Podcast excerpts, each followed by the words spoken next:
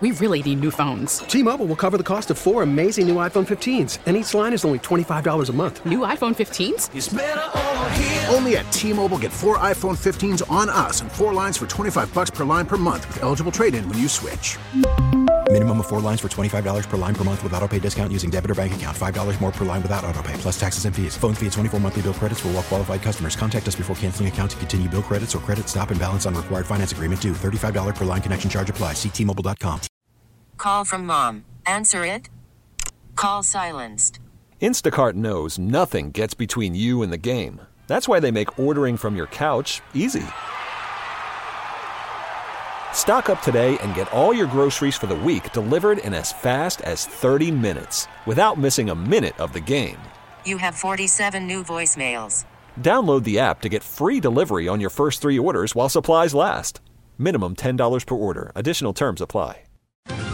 You don't want to be in the hotel business in Chicago right now. Uh, the summer is pretty much a waste, and now it's uh, the spring is already gone, and now it's stretching into the fall. Uh, of these announcements that uh, Lolla, which filled tens of thousands of hotel rooms, is not going to be held, came on the heels of the cancellation of the biggest uh, convention of the year yesterday at McCormick Place, which is tens of thousands of more hotel rooms. That's Greg Hinz, columnist for Crain's Chicago Business, talking about the city losing its marquee summer events because of the pandemic. This is WBBM's In Depth, where we take a deep dive into a story we're telling on the air. I'm Cisco Cotto. This week, we continue our ongoing discussion on COVID 19 and new trends that have emerged from the pandemic, including in restaurants and travel. We'll also talk about summer job prospects for teens. And is 2020 the summer of the RV? We'll talk about recreational vehicles with the president of the RVMH Hall of Fame and Museum. First, as more states and more places lighten up COVID stay at home orders, health officials are calling the recent spikes in cases worrying. The latest now from Michelle Cortez, health reporter with Bloomberg News based in Minneapolis. Michelle, it seems to just make sense as more places reopen, the number of cases is climbing. Exactly. We knew that it was going to come. Now we are seeing this increase in cases, and everyone from the public health officials to individual residents are going to have to decide what they're going to do in order to protect themselves and their communities. And this, the, your options here were basically keep everything shut down for a year or more, or uh, slowly reopen, reopen at some sort of a pace. The, the, idea here was just to get it shut down for a while to allow the hospitals to catch up. Is that the correct understanding? Yeah, they they were definitely concerned about overwhelming the hospitals, especially early in the outbreak. You have to remember back then we didn't know exactly what we were facing, didn't have any idea what the best way was to treat patients, even with the tools that we do have, like ventilators and oxygen, and we didn't have great testing. So the idea now is that as we start opening up, we'll have a little bit better idea. We do know that things like social distancing and masks work really well. So for individuals, we should all be doing that. But also now we have tests. So if someone around you is positive, then you can start, you know, circle testing everyone around them. And so hopefully we'll be able to stay on top of it even as we see more cases. Yeah, I have this conflicting story from the World Health Organization that maybe it's really difficult to spread coronavirus if you're asymptomatic. Now they say there's a, lot that's not known. They can't say that emphatically. Uh, I guess that just points to the fact that there is so much not known about this. It's really difficult to know the best path forward. It is. It's absolutely so hard to know. And not only that, think about what we're talking about here. It's asymptomatic people. So it's people who don't have any signs at all of the infection. So how do you find that they're infected to begin with, right? What the WHO official was saying is for that asymptomatic person, how many people then do they infect? I think a lot of people perceived that as the idea that being asymptomatically positive is not a problem. And of course, there is a risk that if you don't have any symptoms, you could be going out there and, you know, I don't know, kissing people, your spouse, your kids, your family members, you know, and passing it along, not knowing, not knowing that you're doing that what they've seen in the research that they've done is that for asymptomatic people, they probably have less virus, they're not as sick, and they don't make that many other people sick. It's not really surprising, but that doesn't diminish the fact that there are asymptomatic people out there who could be dangerous to all of us. What so no, I was just going to ask about as far as uh, asymptomatic. You have a lot of protesters out there still gathered, many of them without symptoms. Is, is, there a concern that the virus is spreading in these protests? Yeah, absolutely. There's concern about it that it could be seeding the outbreak, even for people who are a little bit out of breath. You know, if you haven't been walking for a long time, you know, you're mat marching, you're chant- chanting, all of that kind of stuff. It makes sense that maybe you have a little cough or you're a little bit out of breath, and you might not realize that that's symptoms. The thing, again, though, to keep coming back to is we're seeing over and over again a report just came out 15 minutes ago that showed even on the aircraft carrier Roosevelt, the one that caused so much drama when the captain wanted to protect his crew members, even on that ship where they sleep literally stacked on top of each other, the people who were wearing masks were less likely to get infected. So if you're at a protest, if you're, you know, opening up, you're going out with your friends, wear a mask, protect yourself, protect your community. Mask or no mask, food and music lovers are not going to be able to enjoy some of their favorite summer festivals here in Chicago. Mayor Lightfoot's office has announced basically most of the summer seems to be canceled here in the city. Lollapalooza will not happen. The Air and Water Show, Taste of Chicago Jazz Fest, all of those are canceled. Greg Hinz, columnist for Crain's Chicago Business, joined us on the WBBM Noon Business Hour to talk about the economic impact of the city losing these marquee summer events. Uh, Greg, these are significant revenue generators for the city and attract a lot of tourists. Yeah, they are. Uh, uh, it's tough. Uh, you don't want to be in the hotel business in Chicago right now. Uh, the summer is pretty much a waste, and now it's uh, the spring is already gone, and now it's stretching into the fall. Uh, uh, of these announcements today that uh, Lolla, which filled tens of thousands of hotel rooms is not going to be held. Uh, came on the heels of the cancellation of the biggest uh, convention of the year yesterday at McCormick Place, which is tens of thousands of more hotel rooms.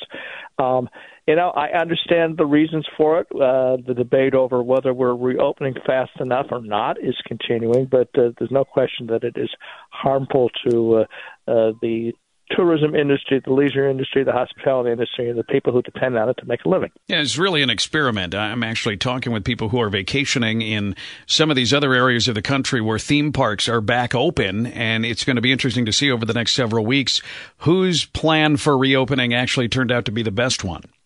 Yeah, it is. I mean, I understand why. I mean, Lolla in particular uh, is the kind of event that if you wanted to really get people, pack people together and say this is what you don't want to do, it would probably be the poster child because you have thousands of sweaty bodies all bumping up against each other in a very confined space. But uh, uh, it, to some degree, I have I ask the same question that you do. Can't we move things along a little bit? Like uh, uh, I'm in my office, I'm looking out the window at Millennium Park, uh, which is completely closed. Uh, you know. Uh, People don't have to gather in large groups. They can walk around. Other parks are open, but not this one. So it's a uh, it's a work in progress. We'll get there eventually, but there's a lot of pain in the process. You mentioned all the hotel rooms that are not going to be filled. That's a lot of money that's not coming to the city because there's significant hotel taxes on each of those rooms. Yeah, the agency that's worth watching is uh, it doesn't go to the city itself as much as it goes to uh, to the Metropolitan Pier and Exposition Authority, McPier as we call it in the trade, which runs McCormick Place. Uh, uh, they're going to have they have some reserves, uh, but uh, they don't have conventions coming in. They don't have hotel taxes uh, uh, they can count on. Uh, that, uh, but yet they have a lot of debt they have to pay off. That's going to cause them some problems. I wouldn't want to be their CFO right now. Things are challenging not only for current leaders, but also the future leaders in our country. Teens often work in the summer, gaining valuable experience that helps them later on when they want to get a job. Rick Cobb is here. He is with Challenger Gray and Christmas here in Chicago.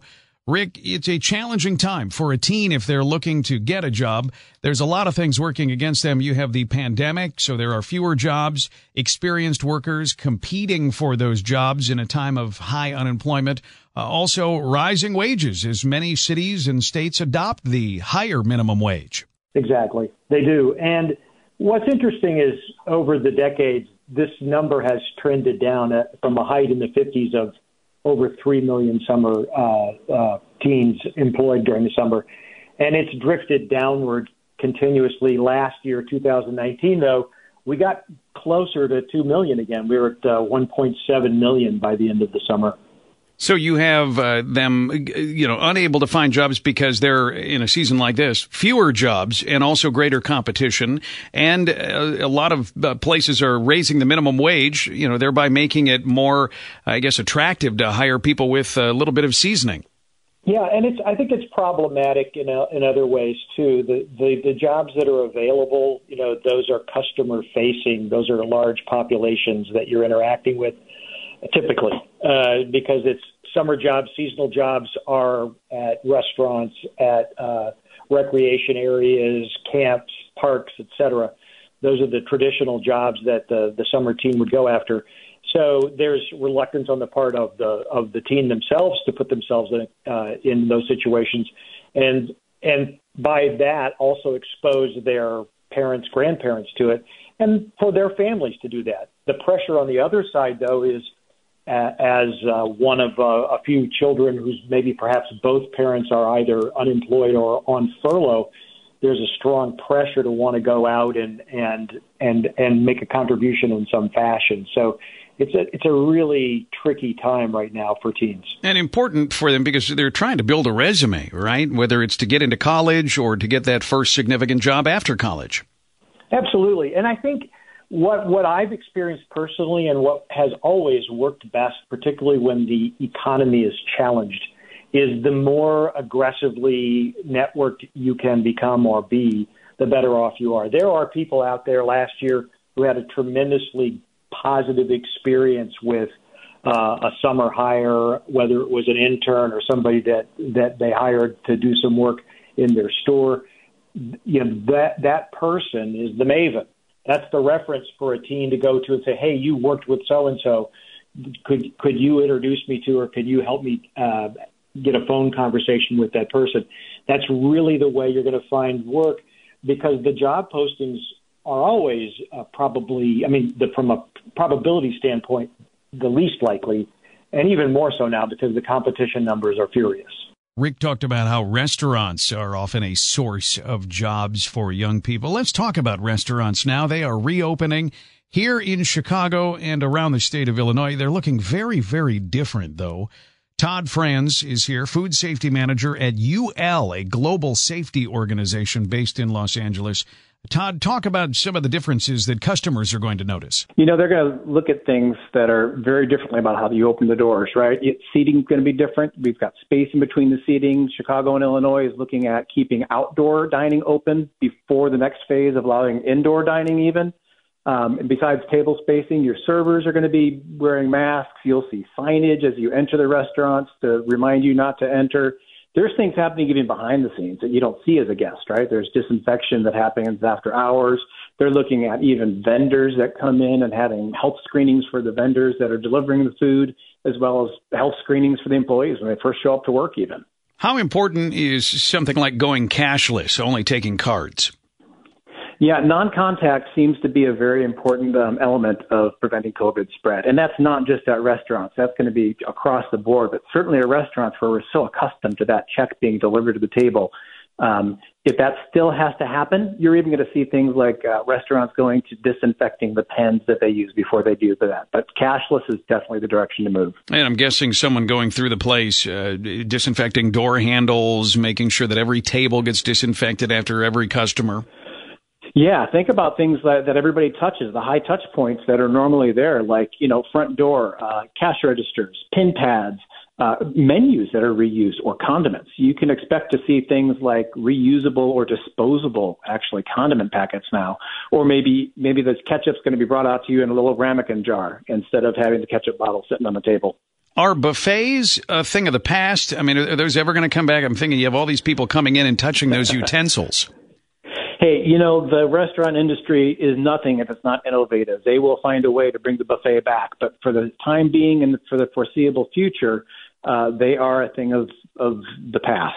So they'll come back in a different form at some point. Well, we will hope for that. Uh, let's uh, also talk about hostesses, uh, waiters, waitresses, because restaurant owners, they not only want to keep customers safe, they want to keep their employees safe. Absolutely, absolutely. That staff, like I said, they're going to be um, doing health screenings before they check in, midday. They will be keeping their distance from guests in a different way. Um, you're going to see maybe one party seated at a time. You won't see parties waiting and congregating in a lobby area anymore, waiting to be seated. Uh, that line typically is going to take place outdoors. So um, hand washing and you know don't forget the food industry it's old hat for us hand washing and you know sneezing into your elbows and and prevention of uh, you know contamination some of these things actually the food industry has a little bit of a leg up on the rest of retail and being used to doing that kind of stuff. Being prepared, being used to it certainly does help you bounce back. That may be why there have been challenges in the travel industry. Let's pivot to that here.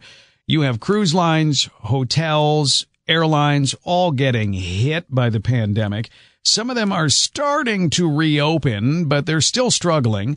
One of the areas of the travel economy that has actually been doing pretty well is the vacation rental business. And that's because a lot of people are working remotely and they're able to go away for a month or two or more. Angie Rice is co-founder of Boutique Travel Advisors based in Scottsdale, Arizona. She joined us for the Travel Tuesday segment on the WBBM Noon Business Hour. Angie, tell us about this trend, people wanting to go away longer.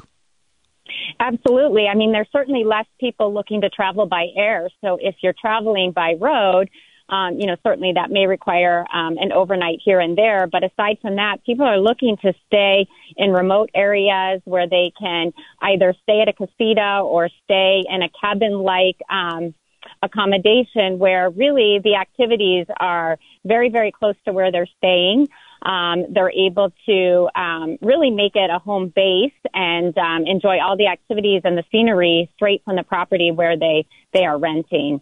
Um, I think last couple months we've all been really cooped up, and that's really with summer camps. I think that's a big factor. Um, kids not having access to summer camps, and many um, workers being able to work virtually. They're looking at opportunities where they can extend their travels for two, three weeks, and and even for the entire summer. Yeah, that virtual work, the fact that people can work just via the internet, it, it, allows them to go wherever they want to go. Mom and or dad can work a little bit during the day, and then they can go out with the kids and have fun in the afternoon and evening. Absolutely.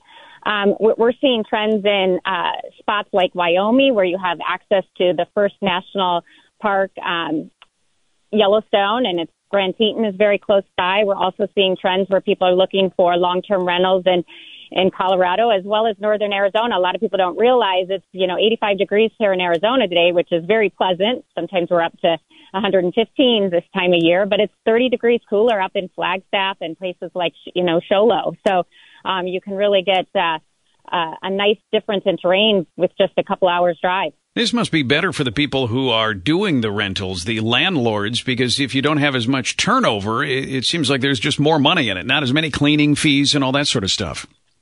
Right. I think it's a win-win situation for the renters as well. And, and we've worked with a lot of property managers and homeowners that are, um, you know, obviously with second homes that they rent out and, and they're certainly look, you know, they see this as a favorable when they, uh, situation when they can rent out their, um, accommodations for an entire month versus week to week. Cause you're right. You know, people are expecting, you know, the cleaning to be, you know, um, obviously at its highest. And, and we've even had some owners who have separate, or some renters who have separately hired their own cleaning to come in just to make sure that, um, you know, it's been sanitized or they're doing that sanitation themselves. But um, it, it definitely allows for social distancing, and, and you're really able to kind of take the, the March and, and April where we were all homebound and really just uh, stay at home, but in, in, in, in, a new scenery and where there's activities and, and hopefully favorable weather. Vacation rentals are doing well in this economy. Uh, another travel segment that's doing well is the RV, the mobile home, the camper.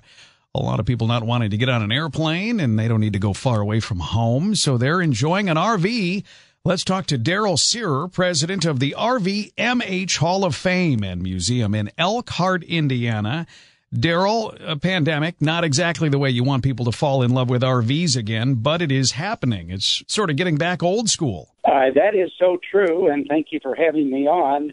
Uh, you know, when you've been uh, cooped up for the last 10 or 12 weeks, and uh, now things, people are starting to move around, and you want to do a little vacationing, uh, and you still want to do social distancing. Uh, an RV is an ideal thing because you've got your own bed, you've got your own food, you're on your own schedule, uh, and you're and you're you're your own boss as well. So it's it's a pretty phenomenal way to spend some time. It's about the best way to truly plan your own vacation because you can go. I mean, as long as it's a place where an RV can go, you can go there.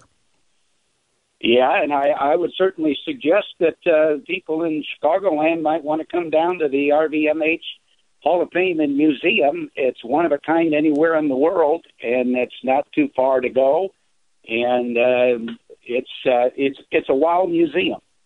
Yeah, I, I have. Uh, see, now I'm I'm feeling a little guilty because I've driven by it so many times and have never stopped. Now I'm going to have to stop by and see it, Daryl, because it, it sounds like a pretty good place.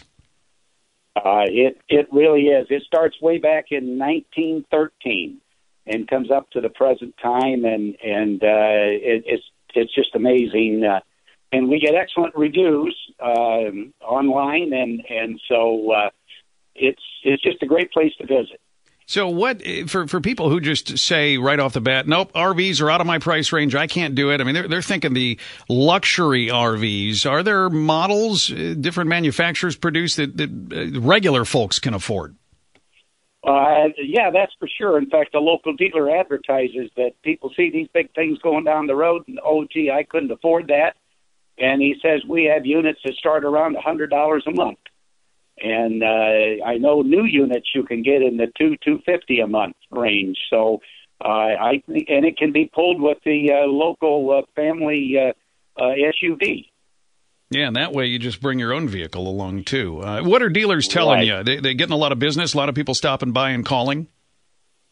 Well, I have four dealers on my board of directors. Uh, one in Wisconsin, one in Missouri, another one in uh, in Colorado, and the last one in uh, Arizona. They've all been in business for 50 years or more, and they just finished the best May in their history. And that may continue because an RV is one of the only ways for people to really travel these days if they want to take a vacation. Thank you, Daryl Searer, president of the RVMH Hall of Fame and Museum in Elkhart, Indiana.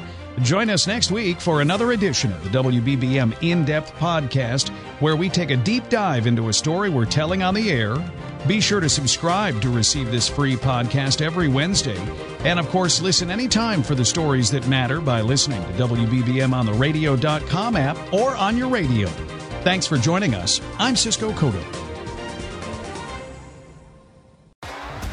T-Mobile has invested billions to light up America's largest 5G network from big cities to small towns, including right here in yours. And great coverage is just the beginning. Right now, families and small businesses can save up to 20% versus AT&T and Verizon when they switch. Visit your local T-Mobile store today.